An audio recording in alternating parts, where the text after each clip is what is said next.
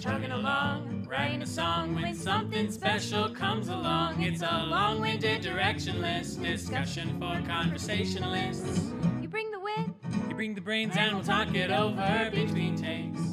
Welcome to Between Takes with Opal Entertainment. We are your hosts, Olivia O'Neill. and Aidan Driscoll, and we have a lot of conversations. One of our favorite things to do is have lengthy convos with interesting people. so we started a podcast. On this podcast, you can hear us talk about the process of our writing and the inspiration that we find in music, movies, and art that intrigues us. our conversations may range from just a random story about a trip to the grocery store to exploring our purpose as humans in a very existential way. One of our hopes with this podcast is to expand our community. We hope to have guests, hear from our listeners, get you involved in things we think are important. So tune in for some conversations from a couple of kids who think they know better. And sit back and enjoy this week's episode of Between takes.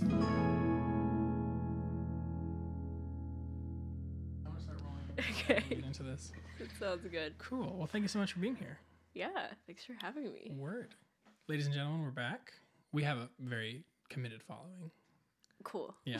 so we just like to say hello to them at the beginning of the episode. Yes, You know, kinda obviously. Make them feel engaged. You know. how it goes. yes, I love to en- engage the people. Mm-hmm. So yeah, we have a very special guest, KC Katalbas here. I'm saying your name right.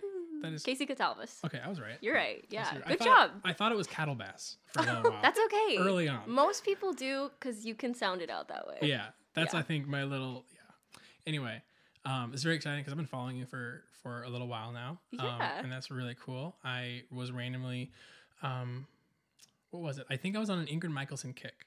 And I don't think you've covered any Ingrid Michaelson on your YouTube channel, but I saw I was just looking at like you and I covers or whatever, and I just saw you and I pop up on the side, and I was like, oh, cool little duo doing a cover of you and I by Ingrid Michaelson, and it wasn't that; it was a whole new song, and I was like, this is awesome, and I just kind of have been following you ever since. That's so, So good. yeah, it's super cool to have you on and talk to you. Um, KC, Yeah. this is kind of the big announcement we hinted at a little while ago. KC's performing with us on February 18th. We haven't announced this officially, have we? Um, no. No. KC is performing with us at the Well in Nashville on February 18th. So excited. So super excited about that. I'm so excited. it's gonna Um, be so fun. yeah. So we just decided to have her on and um, introduce her Yeah. to the world. Thanks for introducing me to the world. Yeah, no- It's so exciting to be out here. It's so funny you found me from that video because there's so many like songs I've written forever ago Mhm. and I forget that they exist out there in the Uh-huh. world. And it's so fun to know that they like still bring people and Yeah. people still find them because that song I wrote with I wrote on my own, but the guy who sang it with me is now like when we sang that song together, we kind of barely knew each other, and mm-hmm. now he's like one of my closest friends, and he Oh, that's lives cool. above me upstairs, mm-hmm. and we've like been through the past six years together, and so I don't know, it's just like a nice memory. That's cool. That is Yeah, That was kind of the springboard of that. That's yeah, awesome. yeah, yeah, It's cool to have those little like time stones of like that are on YouTube to go like, oh yeah, that point in my life. yeah. that's what was going on. I've been on YouTube like a long time, Yeah. and sometimes I just consider taking things down because it's like. I'm 25 now. I wrote that Uh-huh. song about a boy I liked when I was 16. Maybe like future employers who want to hire me shouldn't be able to find that, but I don't know. I think it's still valuable to people. I I think think so. that's awesome. I Yeah. think it's cool to be able to see like the growth Yeah. of everything too. hmm Totally. Yeah. Yeah. And you know, obviously some of it's kind of cringy, but it's also like, ah, I am I can see I can watch myself get smarter yeah, and yeah. better and a more like Mhm. well-rounded person, Yeah. That's so cool. is interesting. Mhm. And like so can everybody else, which is weird, but Yeah. that's fine. I think it's also fun to document the process and share it with people, even if it's not like perfect or I put that in quotes, like Mhm. you know, too. Because Mhm. I don't know, sometimes we perfect things too much, We and do. then Which is to say, a lot of the times we just don't put anything out there because we're afraid of it being like us too specifically. Us too. Yeah, But I think people cr- maybe. all creators, in at some aspect, I think will will struggle with it to an Yeah. to an extent. Do you struggle with that? Is that like a do you record a song and, Oh, and yeah. hold on to it for a little too long, or Yeah, I think one of the things about YouTube and having done it so long is that sometimes I like struggle with just like keeping stuff until it's really good. Sometimes I'll just like put stuff out there because I needed to get it out in the world. Mhm. Um, and part of me just doesn't want to do that as much because it kind of ruins the surprise if I have like a Mm. really good song and really Right. want to work on it. That's true. But on the other hand, it's it's really good to kind of like work on things in the public and figure Mhm. out what works, what doesn't, Mhm. um, what people really like. Like a lot of the songs on my last EP were on YouTube before Mhm. they were on the EP, Hmm. but I was able to like pick those songs because I knew that they really resonated with people and Mhm. people really care about so them. you- Built your album based off of audience like a reaction to it. Yeah, in a That's lot of ways. Um, there were songs that existed like before Mm-hmm. like the EP was fully formed. Mhm. Um, but it was like sort of that feedback I got from the YouTube stage of putting it out there that let me kind of really create an EP that I knew people were going to respond to and I Mhm. knew people like wanted. And I was able to add like new stuff in there too, Sure. but yeah, it was just helpful to kind of get things out there to get a response um, and cool. get feedback. That's a good point.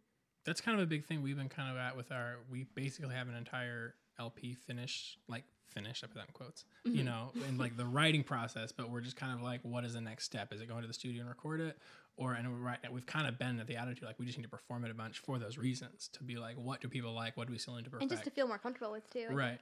We Yeah. released our first album was just a six songs or whatever, Mhm. and that was like written, and then we were like record like right away. We didn't perform Yeah. it at all, which I think it is fine. But I wonder if And like we were a fresh band at that point and all Yeah. those things. Mhm. But yeah, I wonder if yeah perform. it probably would have been a very different final album if we had performed it around for a Right. while because of those things. And that's probably like what kind of what you're alluding to is like you had it on YouTube for a while and people really liked it and they told you what specifically they liked about it Mhm. and then you could kind of translate that and make it even better for Yeah. the studio version. Yeah, and everybody kind of does that differently. Like Mhm. some people do that by playing live out a lot, Mhm. but I'm not really one of those people. I've Mhm. never been somebody who like plays a lot of live shows or Mhm. really wanted to. I I, I, can't, mm, I can't say that because I do want to, but it can be hard in Nashville to Yeah. hmm to just get a lot of like time on stage and a lot of experience on Mhm. stage um and it's it was just easier for me to do that from a youtube sense Mhm. so that was kind of my way of like working on things Mhm. and getting a response um, and getting a response from maybe like a different community than Right. i would get in nashville where Mhm. things people can be like a little more critical because everybody's a musician right. Yeah. um, so it was helpful for me to kind of get a wide feedback there Yeah. on those kinds of things. That's smart.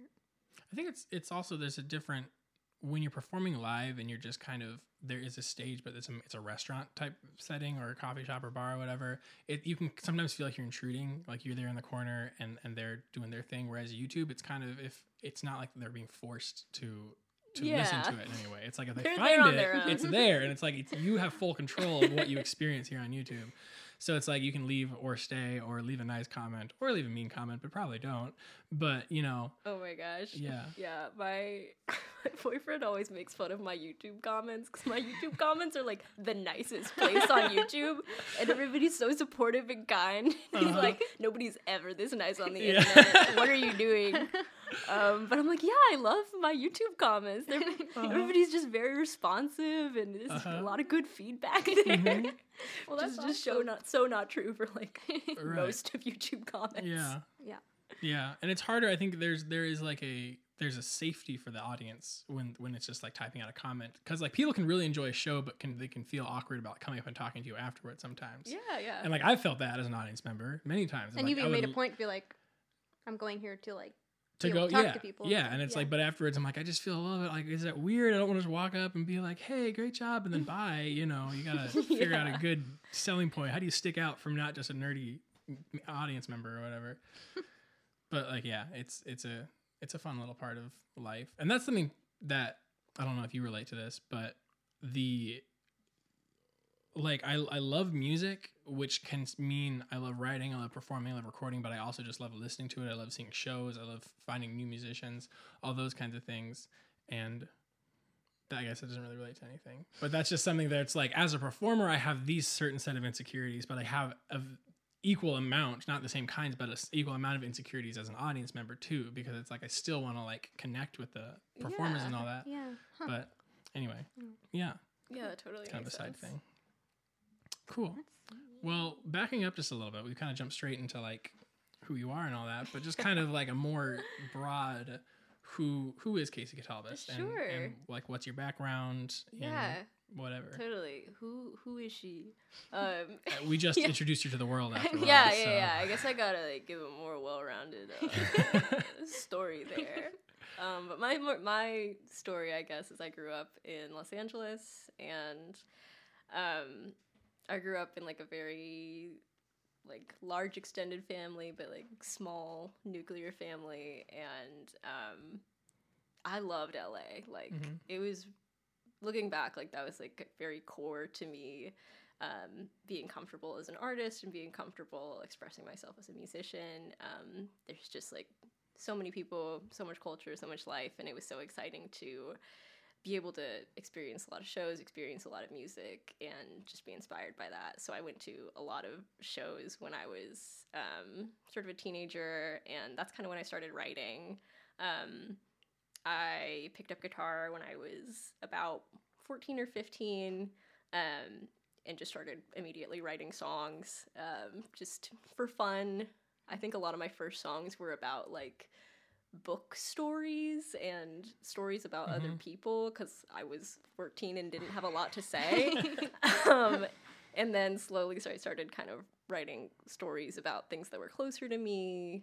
Um, one of my big themes when I was in high school and kind of learning how to write was was writing about how I felt about home, how I felt about um, just the people around me and family and things like that. And for college, I moved here to Nashville, and um, from there, my music just changed a lot, and I grew a lot as a musician. I went to a college that had a lot of musicians there.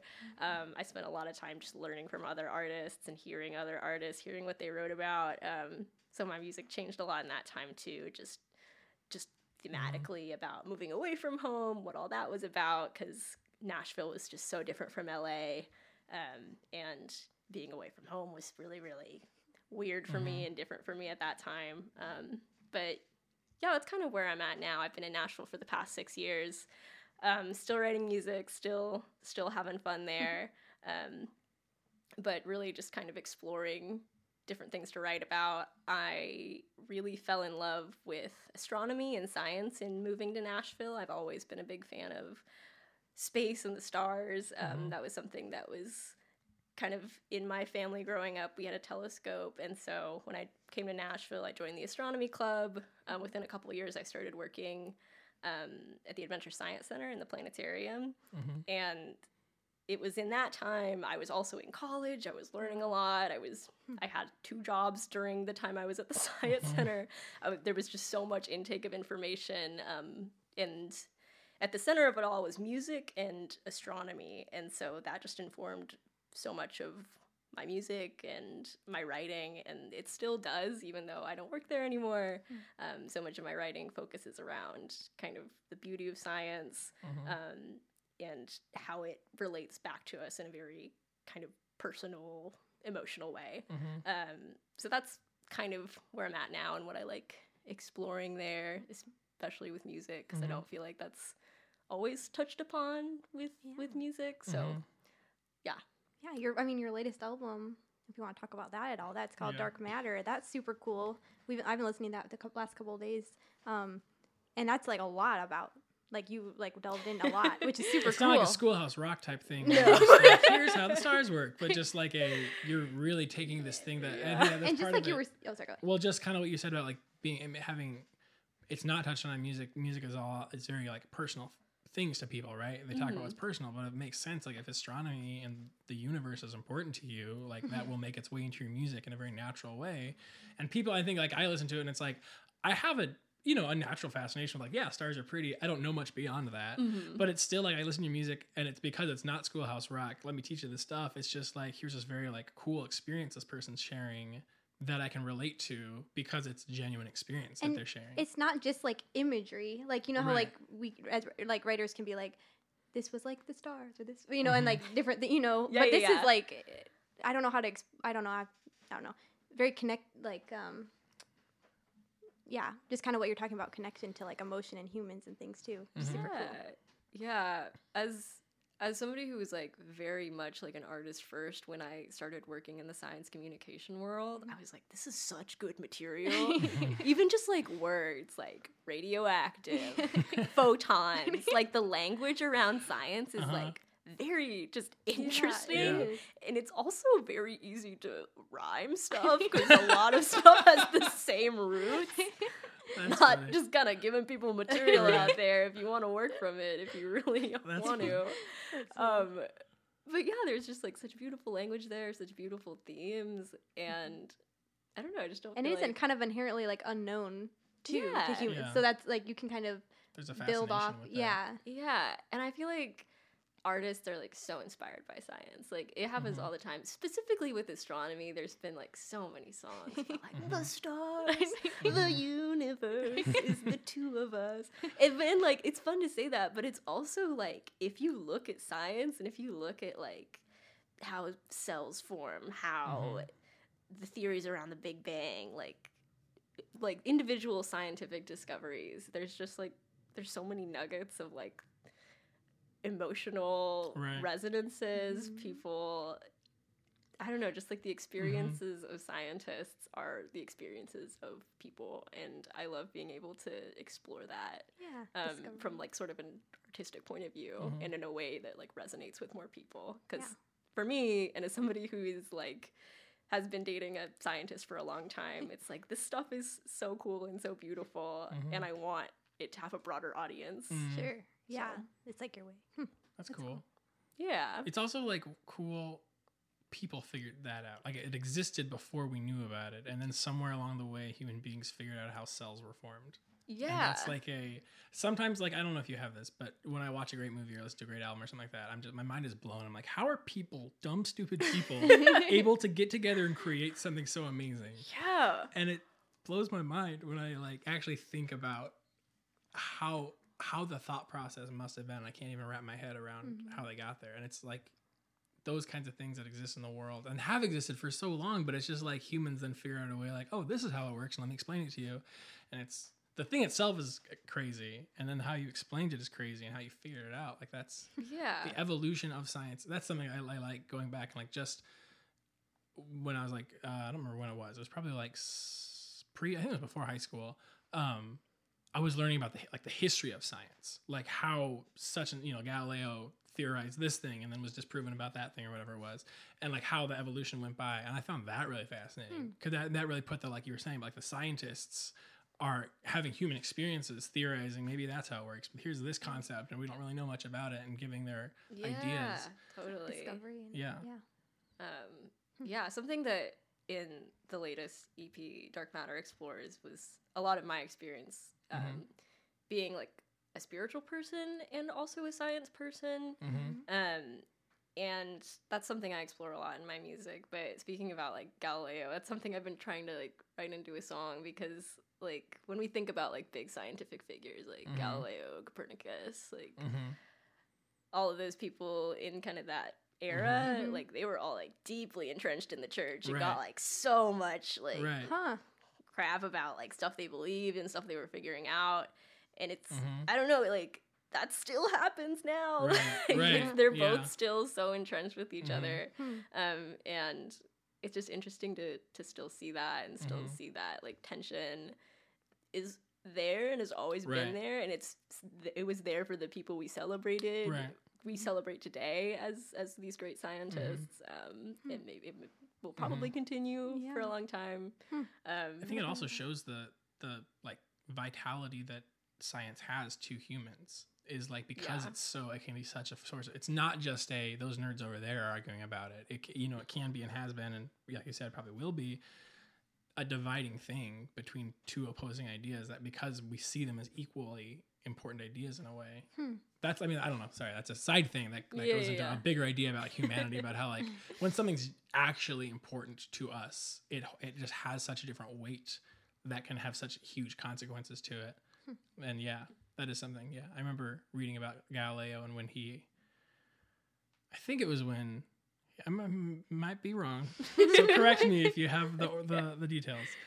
But he was the one who theorized that the Earth went around the sun and not vice versa, So, or was that not? Yeah. it- that was copernicus but Okay. galileo one of the main reasons he like his career kind of ended was because he was like yeah that's probably true Okay. um, and then he was So he wasn't the one who had the idea, but he was the one who was like Yeah. endorsed it. Okay, Yeah. yeah. Okay. Because I because then yeah he was like in favor of it, and then the church said you're either part of the church or you Yeah. either deny that and you're part of the Or you church, or your you're is the center. yeah. Yikes. Lame. Um, That's such a and he ended up going back on it, didn't he? He ended did. up- yeah. He's like, no, I don't Yeah. want to be part of your club. Yeah. No way, Earth number one. Yeah. and then that one, like my science books, it was like, did he do the right thing or something like that? And I was just thinking about your that. science book yeah, it was asking me, and I was like thinking about like, well, it is the truth, but it is also like if you belong to the church, like that should be important as well. But it's it was one of those. I don't have like a solid answer even now. That was back when I was like 13 and I was studying that. so it's been a minute. I've been thinking about that. Yeah. I'm still thinking Yeah. about it.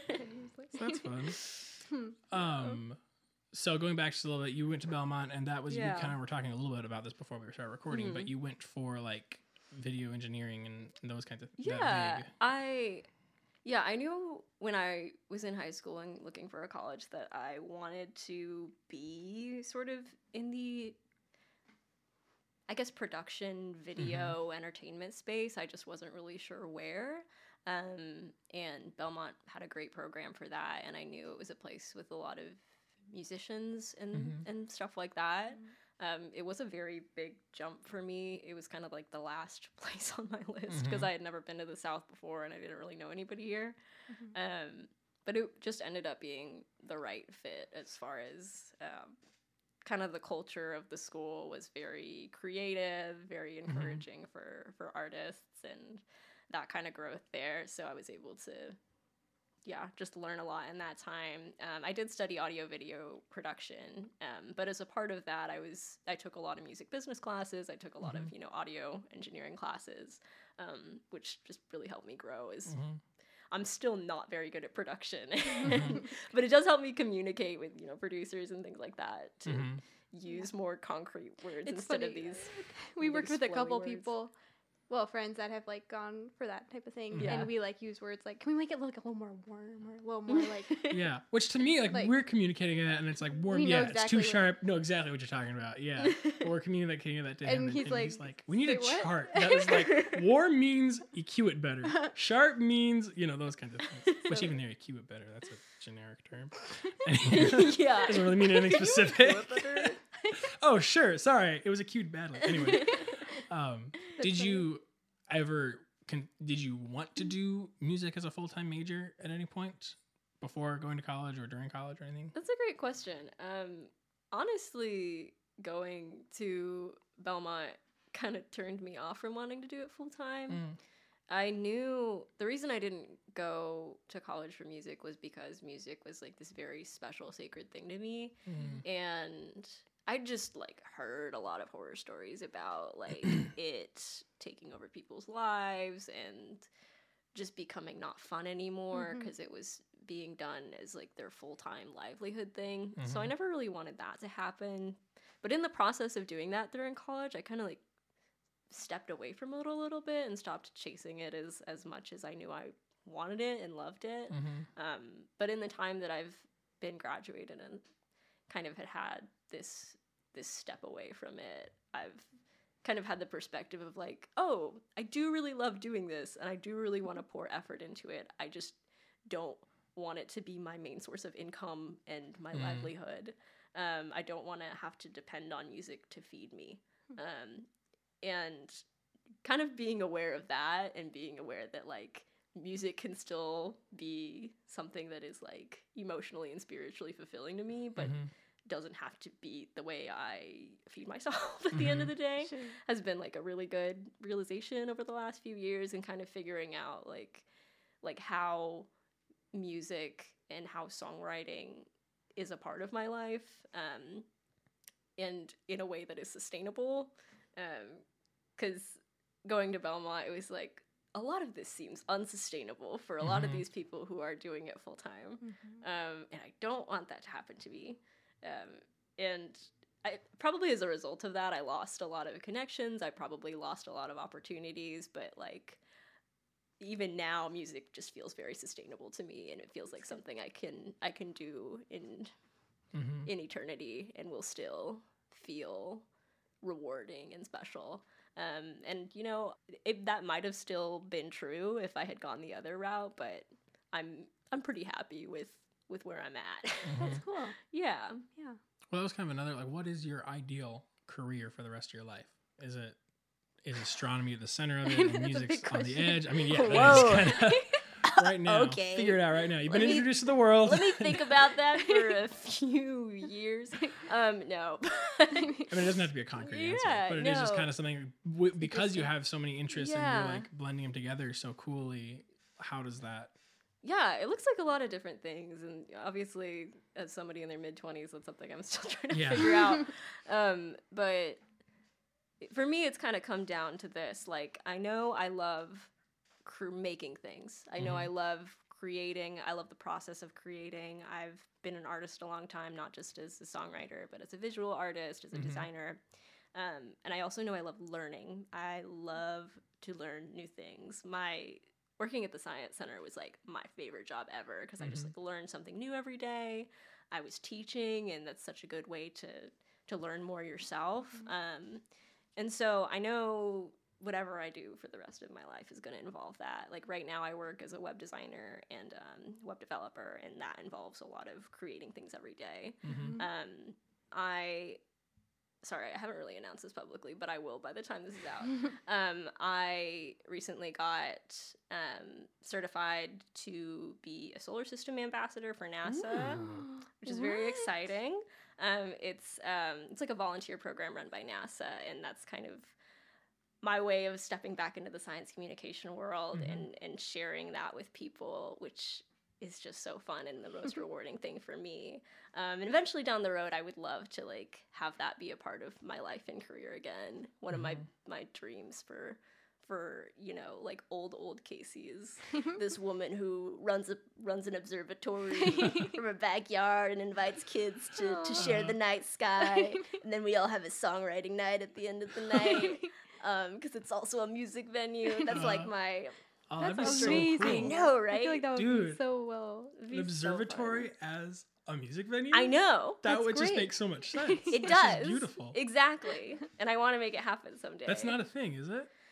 That should be a Uh, thing. There's a place that's called the Observatory that's a venue in San Diego, but I, have never been and I don't know if it's an actual Yeah. Or observatory. if it's just called. but huh. it seems like it should be. It should be. It should be a Just- thing. oh, Um, that'd be beautiful. Oh man. but yeah, I'm really excited to be a part of this like volunteership because I applied in it because I feel like I have this unique experience as like a songwriter and an Mhm. artist and somebody who loves sharing space and Mhm. like I want to do both of those things and I want to do it like with full force and intention in my Yeah. Mhm. community. Um and so that's that's like there's like a lot of different things and they might seem separate, but for me they all seem very a part of each Mhm. other. I mean, that's so cool. We've been having some special guests on this season, and like one guest we had um, was your sister, and she's Mhm. a physical trainer in New York. She went there for Mhm. acting, but then like kind of switched some things. But she like talks about using the skills and like things that she's learned about people and hmm just acting and different things and bringing. I mean, I don't know. She's like If I'm explaining it right. Well, yeah. I mean, she like yeah. She went to school for acting, and then her day job for a while was per, like fitness, personal training. And then she realized like, wait, this is actually like really cool and fulfilling and important. And if I really put the effort into it, I could be great at it and help people. And then she did that, but was still like translating her skills from acting into it. Or even just like storytelling as far as like what is this person Right. Where do they want where are they where do they want to go and that can and it's more than just like lifting weights and things for which i think is cool anyway Mhm. it's just interesting because like you're talking about songwriting and also bringing in like the science and everything too Mhm. which is the science oh boy the science. The science. What a vague That's term. just you a- I just- No, it is the science. yeah. but that's cool Yeah. like that's super cool i think Mhm. a lot of people like a lot of musicians have different things other than just like i don't know Right. Or you'll hear, yeah, and it, it's like you'll hear about this this actor who's been an actor for ten years releases one album and then goes back to acting or whatever, and it's like they're very separate things, and like they can be good at those things separately, but it's just like when you can really bring them all together, that's like that's where geniuses come from. I think are the ones who are able to see, you know, I mean that's what a lot of again nerdy Aidan talking about film history, um, but like that's I think one of the best like movies of like the last century was when you know when they brought actors who just did straight acting and then they brought dancers and songwriters and choreographers and they made amazing movies combining all those things. And that's those are the kinds of movies that people are like whoa that's amazing. So like what else can you do that with? Like we've seen that with movies at this point. We've seen tons of movie musicals. We know that those things can work.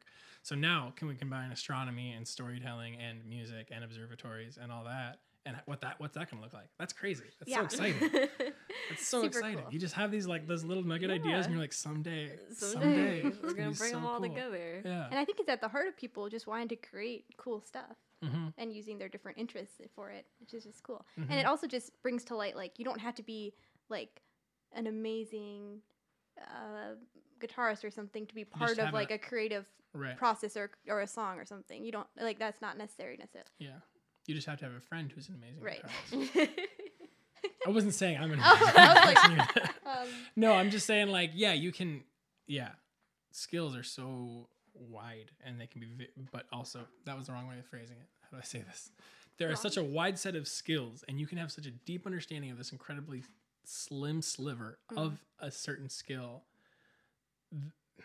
how are we? I'm not sure. I'm trying to figure out a way to visualize this, but I can't. We'll go back to it later. We'll figure it out. Anyway, back. no, but yeah, that's something that like we're just super interested in is seeing like what can, how bizarre of an idea can we find combining all these random ideas and how can we make those work? yeah, super cool. yeah, yeah, yeah. Mm-hmm. I and like think- you said, it, it sorry, it, it and so some people can seem very like stark. Those are two different things, and then it's like to me, I see them and I think like that can work. We can figure out a way to make that work, and that's amazing. Yeah keep no yeah that's i think what makes really good art is like when you have two things that like shouldn't go together Mhm. but Yeah. they end up going together Mhm.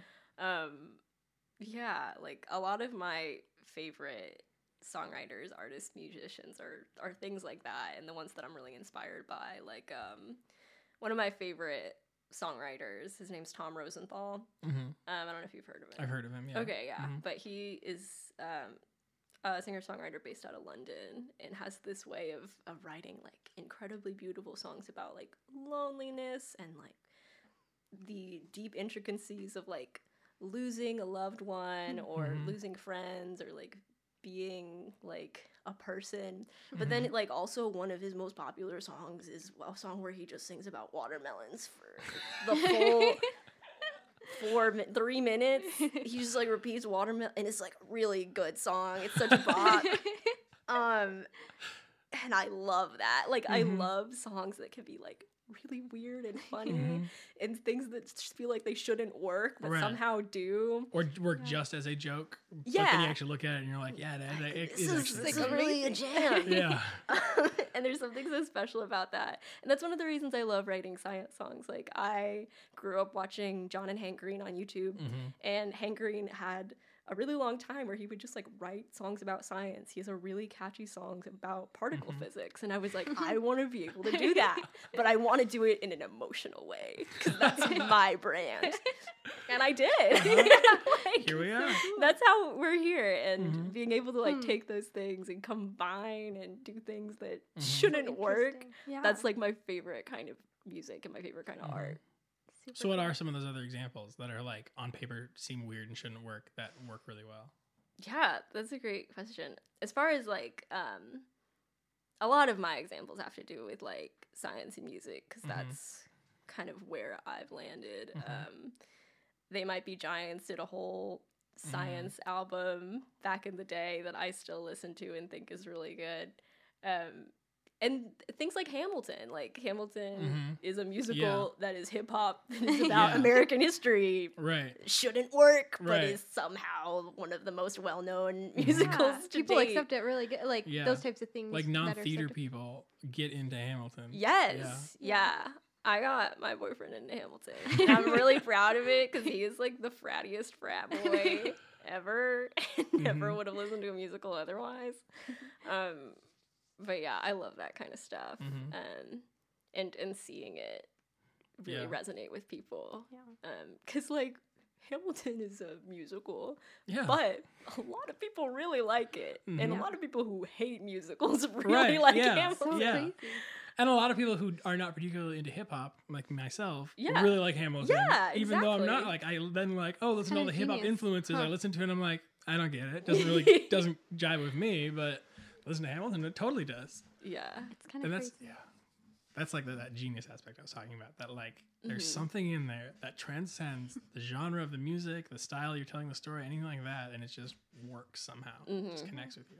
Hmm. It's crazy. So was Dark Matter was that entirely self-produced? Was that just you, or were you working with other people as well? No, I would love to talk about Cool. all my buddies who worked on it. Um, I had a friend from Belmont, Josh Warren, Okay. um, who I mostly just met through a lot of mutual friends and at house shows. Um, and he is an incredible um, just songwriter and producer himself. He uh, released an album back when I was working at the Science Center of it was half songs with lyrics and half instrumental music. Mm. Um, and when I was working at the Science Center, I was um, in charge of a lot of like the walk-in music and things like that.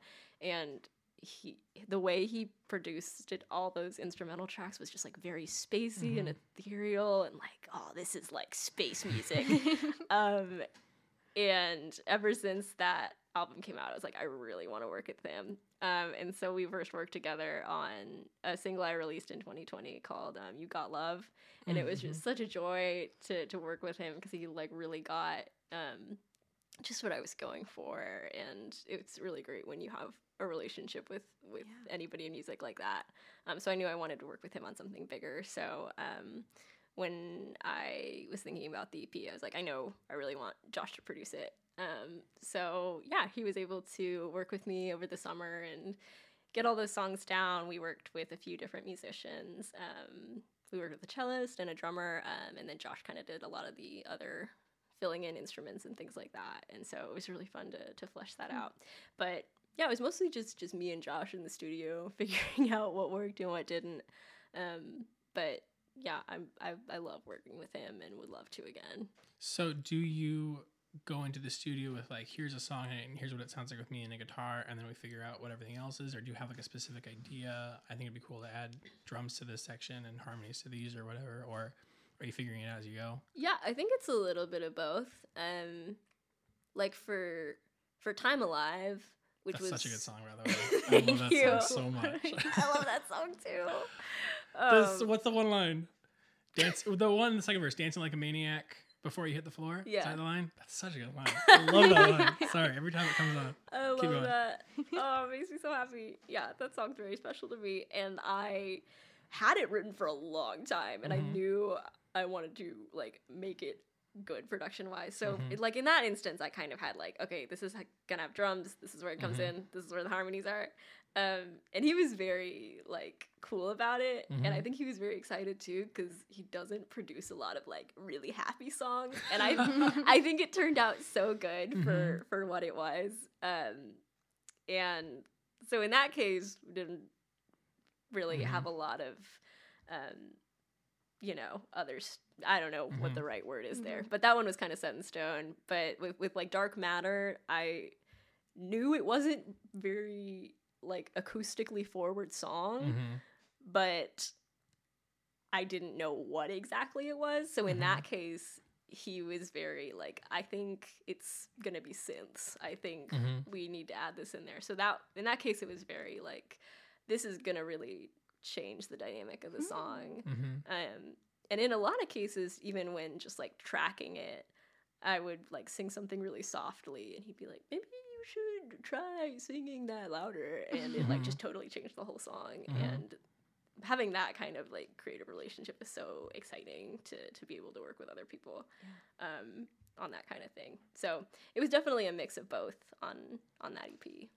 So with like I don't want to well I do I do want I was gonna say I don't want to get super specific but I do want to get super specific because this is how Yeah. I learn things.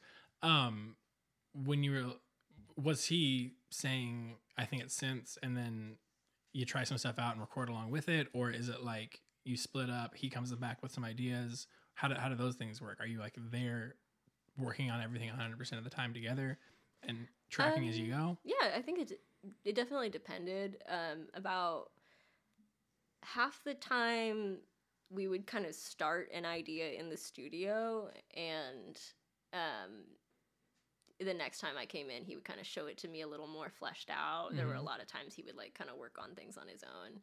Um, and come back to me, and we'd kind of work out shop it from there. Um, but yeah, for like Dark Matter, it was like, yeah, I should probably sound like this. And then the next time I came Mhm. in, he kind of showed me what he'd been working on. I was like, oh my god. um, Have you, did you ever have any moments where he's like, "This is what it should sound like," and you were like, "Nope, it's not working," and he had to throw away that whole idea? nothing huge. Okay. Um, a lot of my notes were pretty small. Mhm. Um, I think because mostly I just had resigned myself to like I really want somebody else to take Mhm. a shot at this. yeah. Mhm. Um, and at that point, he like really kind of knew the song and knew what I wanted from Mhm. it. Um, and so that was helpful. And there was a lot of communication beforehand about what should this sound like, how do we want it to feel. Um, Mhm. And we were really on the same page about like kind of notes and things that were added or taken away from it. So um, yeah, we'd usually start on an idea in the studio and then kind of he would work on it on his own and Mhm. coming back to it at the end of the day. So cool. Super cool. Yeah. Did you? They were all like fully fleshed uh, from like a songwriting perspective. They were like finished as you went in, right? Or were there any Yeah. wrote along the way? Yeah, for for those songs they were fully fleshed out. Okay. Um and yeah, th- there's been times I've like had songs and passed them off to a producer before they're totally done. Mm-hmm. Um and I think that's an okay way to do it too. Mhm. Um cuz that's that's actually how what song was it? Like Like Fog. That Mhm. was one I would just kind of was like Hey, my friend who is a producer, what do you think about this? And she's like, Mm-hmm. we should add these things and i was Mhm. like all right um, Uh-huh. and so yeah i think it just varies depending on who you work with how done the song is and things like that That's cool. Yeah. Cool. Well, I have more specifics, but we can get to that later on. That's fun. Um, so you've kind of talked about the evolution of like where where you started, where you Yeah. are now, those kinds of things. Is there, and you're still cooking up kind of what you what the big picture looks like and all that, which is really, I don't know. I feel like we're kind of in a similar spot where like we're in this like foundational phase of building a lot of really cool things now, and then we'll figure out in the future how we actually tie them together. That's a separate thing. Sorry, I do this a lot. You'll learn as, as we as we Yeah. get to know each other. I will start things and you'll be like, "Where's this going?" And Liv will look at me, being like, "Reel it in, figure out a way," because I don't know where you're going with this. I don't know how to add anything. Um, but like, wh- was there? You you talked about like how music and astronomy have always like been there in your life. Was there like a moment where you decided this is beyond just something I like and is now like a like you were talking about how music is so like sacred to you? Was there a specific moment, or has it always been that way, or was it like a transition where you suddenly you slowly realized this is this isn't just a fun hobby, this isn't just something that's on in the background? yeah um that's a great question i think it was you know i graduated college in winter of 2018 at about a year where i was just like i don't know what i'm doing. I'm working at the planetarium. I'm writing music. Um, i'm doing all of these things. Um, and when the pandemic hit i just wrote i wrote a lot of just like how i feel what am i doing all this Mhm. is going on. And it was kind of during that point where i realized like oh this is what saves me like this is the Mhm. thing that Mhm. carries me this is the thing that motivates me and this is how i know how to do it and i feel like i'm pretty good at this Mhm. and that's not to like sound you know arrogant or Mhm. anything it's just like this is the gift i have Yeah. um and you know i think really huge experiences like uh, living through a global pandemic Yeah. uh can do that and for me it, it was kind of then where i was like oh this is this is really valuable and i don't want to just let this be something that's just for me or that i just Mhm. um, keep to myself because historically it had always been that way. Like music is for me, music is for me to express myself, and music is for me to kind of figure out what's going on in my life and figure out problems and and learn. Um, but it was when I released "You've Got Love" on YouTube where a lot of people resonated with it at that Mhm. time, where I was like, oh. Music is really for other people. Mhm. And that was something that I had been learning over the years too, just like hearing from people where songs had really touched them and meant something to them. And I was like, that's great. Um, but at the end of the day, it's it's still for me, and I feel like I at that point um, in 2020, I came to a point where I was like, oh, this is for me and other people. Mm. Um, this is for for both of us at the end of the day, because there's like no better feeling in the world to me than finishing a song. hmm Um, and there's like no scarier feeling in the world to me than like sharing that song, Mhm. especially like live and with other Right. people where they can immediately judge you. Um, If you can do like six takes in your room, Yeah. and then figure out which one you like best, and then decide Yeah, whether yeah, or not yeah, to upload it, yeah. love that, but yeah, and I but that just feels so important to to me now. Um, is being able to have songs and share them, because. I think I, I lived in a lot of fear before where I was like, not everybody's gonna like it, but I know, you know, I like it. But Mhm. it, I think it's become more important to me over the years to be like, okay, I wrote this and I wrote this not just for me, but for Mhm. somebody else who feels the same way about this and for somebody Mhm. else who this is going to touch and this is going to be a part of their story. Um, and so that's kind of how I treat music now. It's a lot more I guess generous when I'm when I'm trying to Mhm. think about it. I've yeah.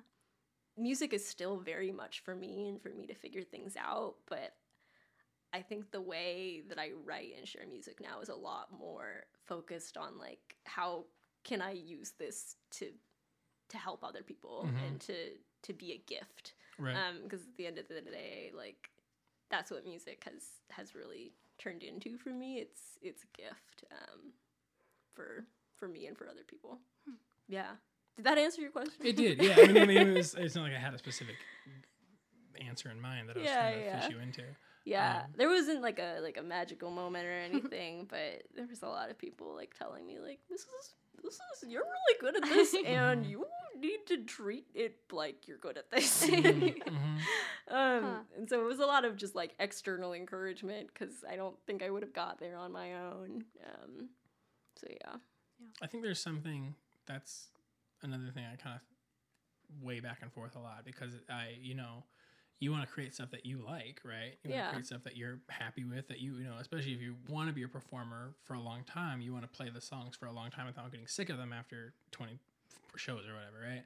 Um, but you also, you know, your success is dependent on other people liking it.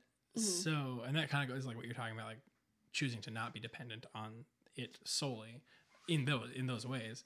But um, I don't know. It's just kind of a, a, a, difficult balance for me because it's like I, I I feel arrogant if I'm just saying I like this and I don't care what anyone else thinks. But I also, you know, there are those artists who you find out after they've been successful for 10 years that they hate all their music because they're just doing what they what producers tell them will sell or whatever yeah, and that's just something where it's like I think I don't know. I don't think we really give into that really. I think think, it's- it's, just something yeah. that I think about a lot. Is like who who is this music for? Yeah, I think when you were saying about like doing it for yourself and like working on it, like what's important to you, and we almost doing that first is kind of important to be able to know that what you're doing and what you're talking about is truth and like Mhm. real. And I think other people appreciate that when you share it with, with them Right. because it means that it was important to you first, not just like Mm-hmm. I think that's important. Right. Yeah. Yeah. I think so too.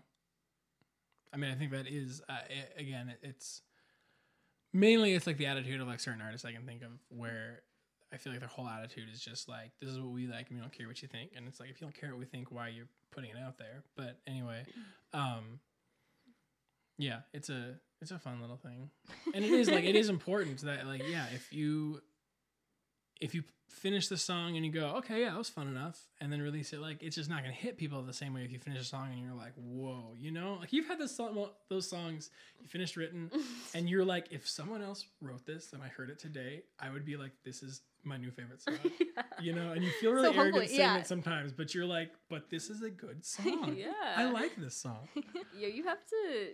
Yeah, I think there are definitely moments where you write it for you, Mhm. and I think there are also moments where you write it for other people, and that's Mhm. okay too. There's definitely value in both of those things. Yeah, you're right. Um, but yeah, there is some sense of like you kind of gotta like it, like Mhm. yeah. otherwise it's not fun. And I I think people can tell. yeah, people Yeah. can tell. I think, and if if it's not fun, like it's not worth it to me. Mhm. Like it should be fun to write. It should be fun to play. You should have a good time. Yeah.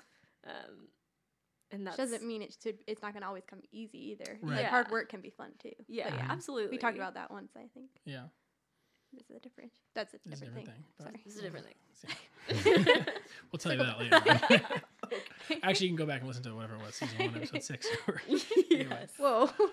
I don't remember what episode Oh, it was, but that was just that was we talked about it on the podcast. That would be really about it. impressive. if uh, one if it is, if it is, I feel like Let's win a go. prize. I don't know. I want a prize of some sort. We'll figure it out afterwards.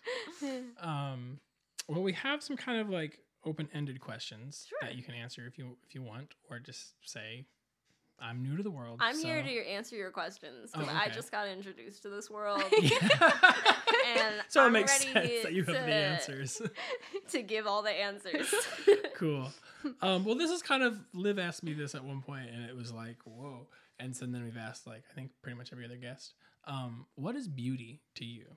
Beauty. hmm Not necessarily what are things like you can talk about what are things that are beautiful to you, but But like, what is that? what is beauty? Oh.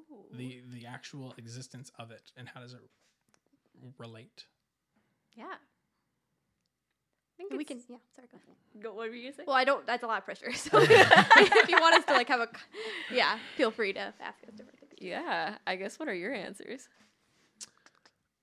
Um, What, you said something. Cool. I said I, I had a pretty succinct. Well, it was just like a thought out answer. I feel, or not thought out, but just yeah. After talking about it for half an hour. right.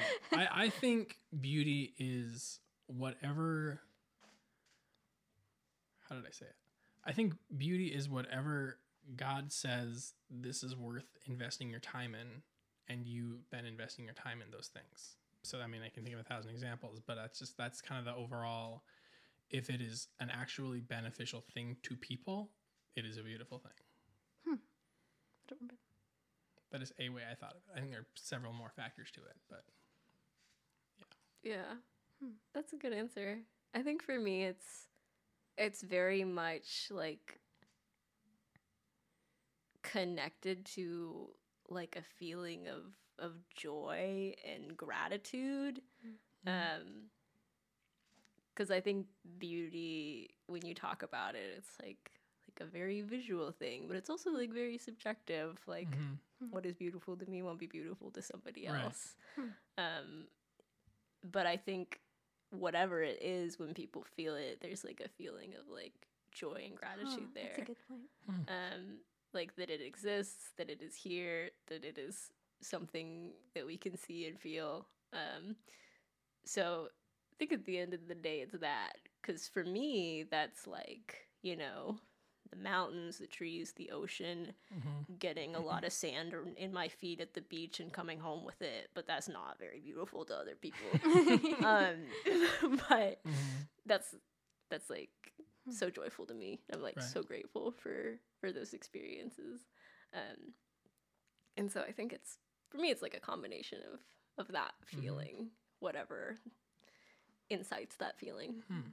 I like what you said about Yeah. yeah. joy and gratitude are the feelings of when you are witnessing beauty. Cause that is true. Like it's there is that like humbled like. I think yeah. That's what we.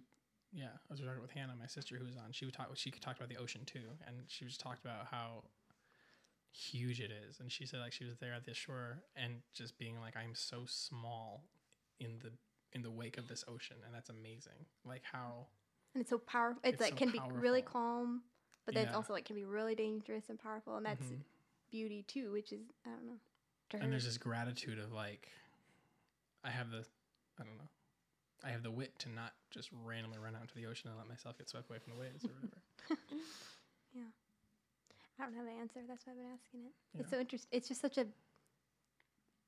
and I said that we we use that word so like right.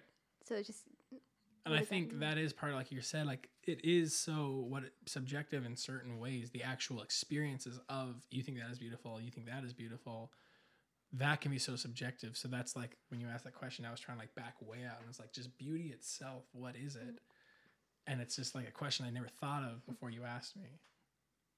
Because I again, yeah, you it's it's easier for you to think of these are things that are beautiful to me that I love that I can I can talk all day long about, but Yeah. is I- there yeah I don't even know if there is like that object like that like overarching like entity of beauty. I feel like there is, but that's probably just my stubborn.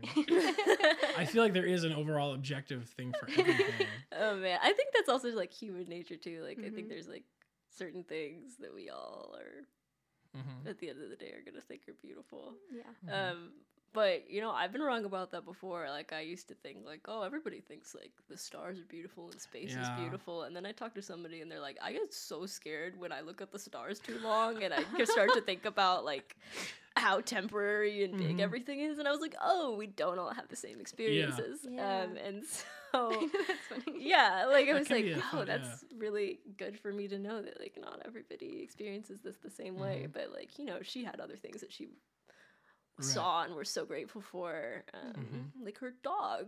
Yeah. you have a beautiful dog. I'm glad. uh-huh. That's funny. Yeah. Hmm. It's interesting with like like me and Liv have known each other for a long time and there are so many things that I like just grew up with Mhm. that because I've known you for so long, I just assume you did too, but you didn't. And so I'm finding out now, oh, you had a very different childhood than me, even though we, you know, we've known each other since we were like 10 or something like that. Um, that I'm now like sharing, like, oh, here's a movie that was really important in my family growing up. Here's an album, here's a book, Yeah. whatever it is. And just like because I've had all these years and years and years of experience behind it, I'm like, well, you're gonna have the same reaction, right? And she can like read it or watch it or whatever and be like, yeah, it was fun enough. And I'm like, no, you don't understand. This is like the most important movie to my family. And she's like, I can respect that, sure, Yeah. but I did not have that. I don't have that experience. memory. I don't have those memories. I watched it once just now, and I enjoyed it well enough. But yeah, Absolutely. yeah, cool. Cool. Well, that was kind of a big open ended. And then here's kind of another one that I think kind of goes back to what you're talking about a minute ago. But hmm what do you hope to accomplish with your art? I think I just want to make people feel connected to other people. Um, I think that's, you know, the greatest gift art gives us is the feeling that, you know, we're not alone and we're Mhm. not, you know, alone in our experiences or feelings or um, questions, doubts, things like that. Um, because y- I think I felt that way when I wrote a lot of songs, and it's been good, valuable for me to hear that uh, things resonate with other people, and I I always feel like that's the greatest gift that a song or a piece of art can can give somebody is that they feel like they're not alone, Mhm. and and that's always the greatest gift when a song hits me is like oh. Mhm. I'm not I'm not the only one who thinks this or Mhm. feels this way. Mm. Um and yeah, I just want people to to feel connected. Um and another thing I've been trying to do more recently with my music is is tell stories that people don't always hear or don't always get told. Um I think a lot about um this is gonna sound dumb. Okay, I watch and listen to a lot of D and D, and there's the bard, and the bard's job is to like tell the stories of all these heroes and make people like listen and sing Mhm. the songs of their praises. and I feel like for me, there's a lot of stories that are really cool out there that don't get told or celebrated Mhm. and I've been trying to write songs um, with like my own personal heroes and how I feel connected to them, um, and just tell more of their stories, um, because it it all goes back to the same thing where like I feel connected to that story and I know somebody else will too, um, and so that's that's something more recent that just just telling good stories and stories that connect people. Mhm. I like it. That's cool. It's super cool. Yeah. I think that's a good. Yeah. I think that is the correct answer.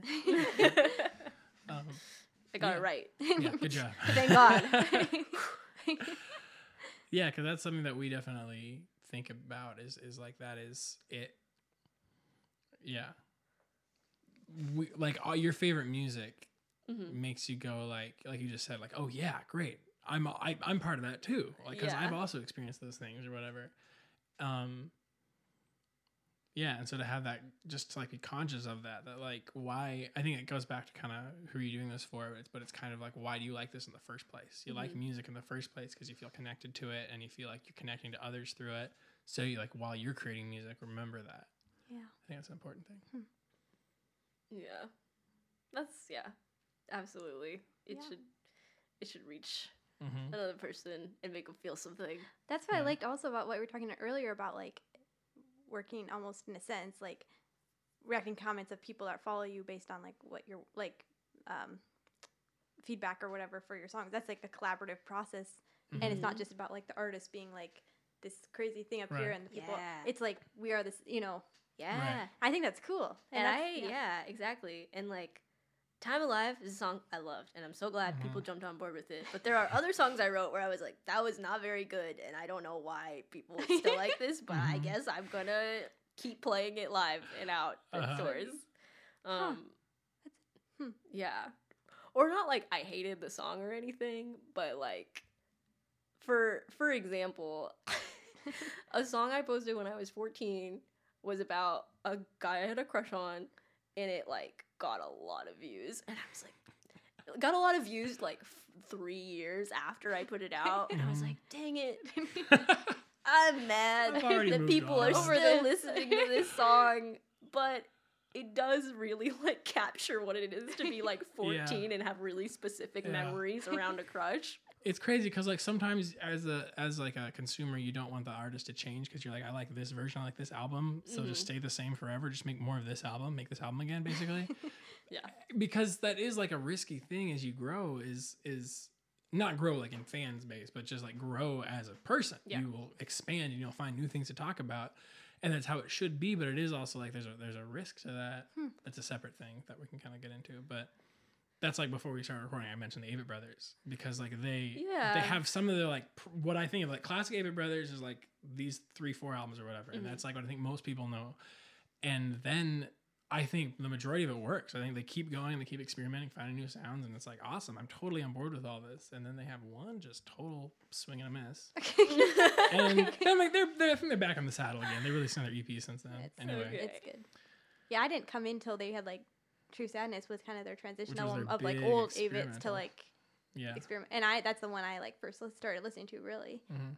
I really liked it. But I know a lot of people were, were like We're questioning. angry. They were like, what We're happening? angry. They're like they've sold out, and it's like they've been signed to this label for like five years already. Why would they sell out? They've released like three albums with them. Yeah. Anyway. But I think people have come back around. It's funny, change is like really hard for people too. It is. Yeah. Some people get so comfortable and they just want it to stay that way, Yeah. which I get. I mean, we do It's too. understandable. but- Yeah. Yeah, there's something always really interesting about like the album structure too of like Mhm. releasing music. It's like, oh, this album is this, this album is not this. Yeah. uh, but just like seeing that growth over time and Do you know like the head and the heart? yes. So like their first album, I really love so much, and they're, they're they're, another band that's like really like, whoa, this is different. I, Yeah. yeah. they kind of Yeah. really drastic in, in, a, in a way. And at first I was like, I don't know. I mean, I still think I like the first one the best. Um, their 1st Mhm. album. But they, Yeah. it's still, they're still cool. Like they're still doing stuff. So. Mhm. but yeah. yeah. I definitely have like my bands where I'm like, I will follow you to the end. Yeah. um, like Death Cab, like Mm, Death Cab is probably like my favorite band and like Mhm. my most influential band and the one I like listen to the most consistently. But like their stuff changes a lot over Yeah, time and is yeah. very different. Um, you know, from when they started and through all their band members to like Mhm. where it is today. Um, but it, it's still really cool to like see that growth because like you know their Mhm. latest album was very much about like being middle aged and Yeah. like, being in that stage of life, which when is like their albums from 15 years ago are about young love. yeah, yeah, yeah, yeah. And so that's like been one of my favorite progressions to Mhm. see in in that kind of like following somebody through time as an artist. Yeah. Um, And that's cool that you still like really like them, even though you're not in that stage of life. But you can still. Do you feel like you're in a sense relating, or is it just like, not maybe not? I don't know. I But, like, mean, I wonder what connects. Like, yeah, I think there's like lots of different um, experiences that you know I still take from their songs, even though I'm not like quite in them. But being able to like hear that perspective is, Yeah. is Oh, that's true. Hmm. important, I think. Um, and I like, you know, still when I listen to Death Cab, I resonate the most with the age I am and the age they wrote that. Mhm, mhm. Yeah. Um, and I think that's just always gonna be true. And maybe Mhm. as I get older, I'll relate more to Mhm. kind of the Older songs they write. But cool. um, you know, it is.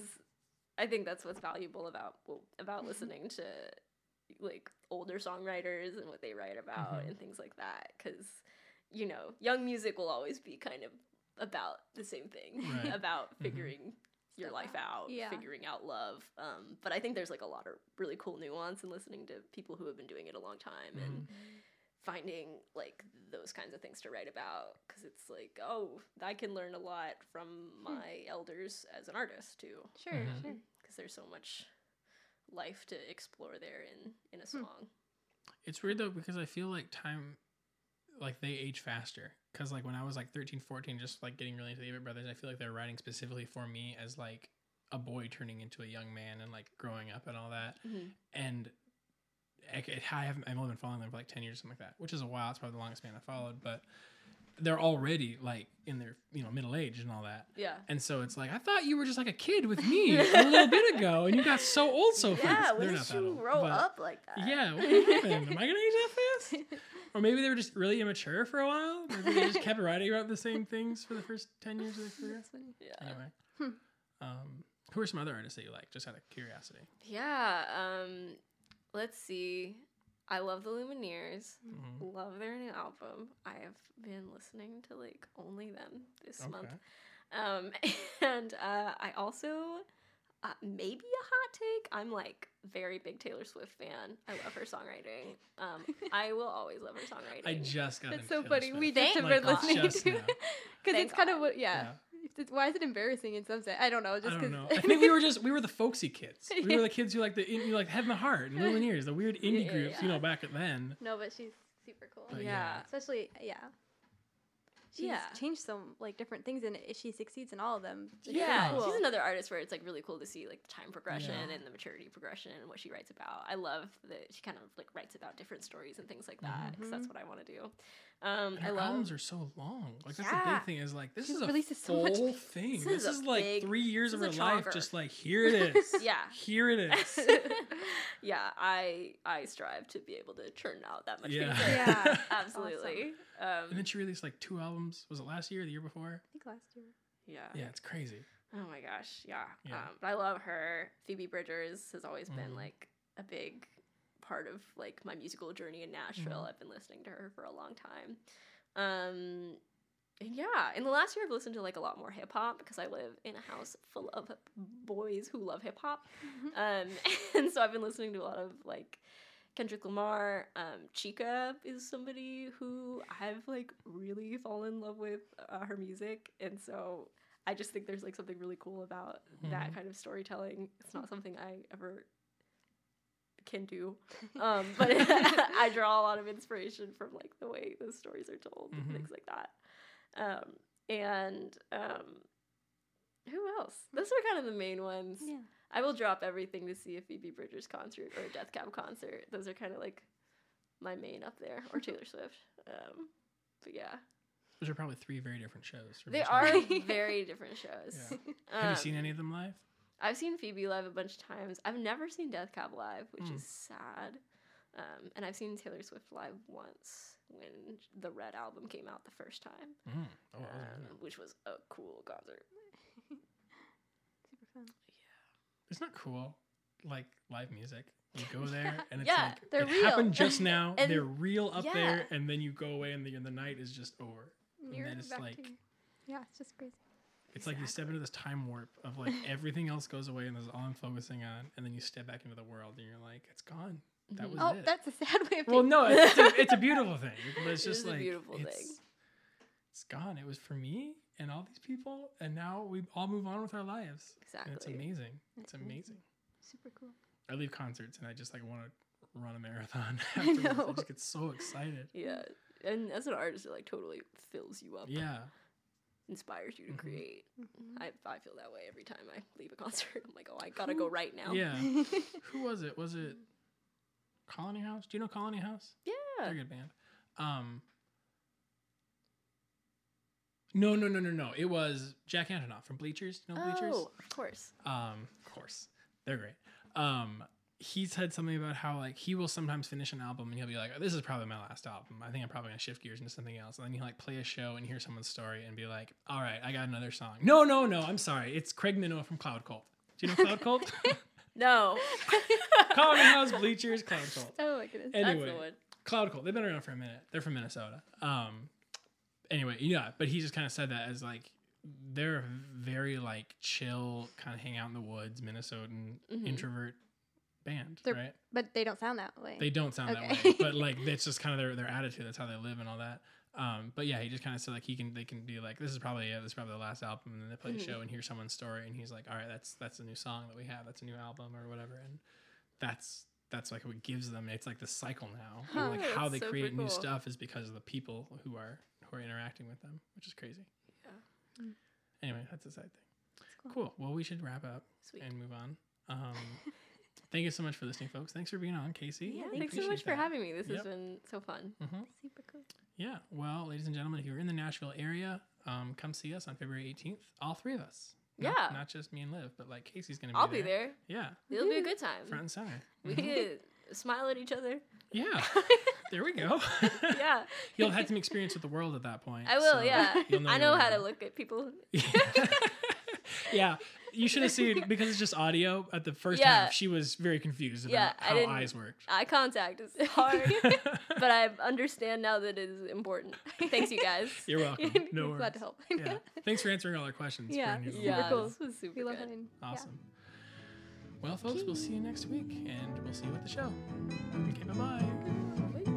This has been Between Takes with Opal Entertainment. I'm Olivia O'Neill, and this is Aidan Driscoll on guitar. Thanks so much for tuning in. Tell your friends, and tune in next week for a brand new episode of Between takes.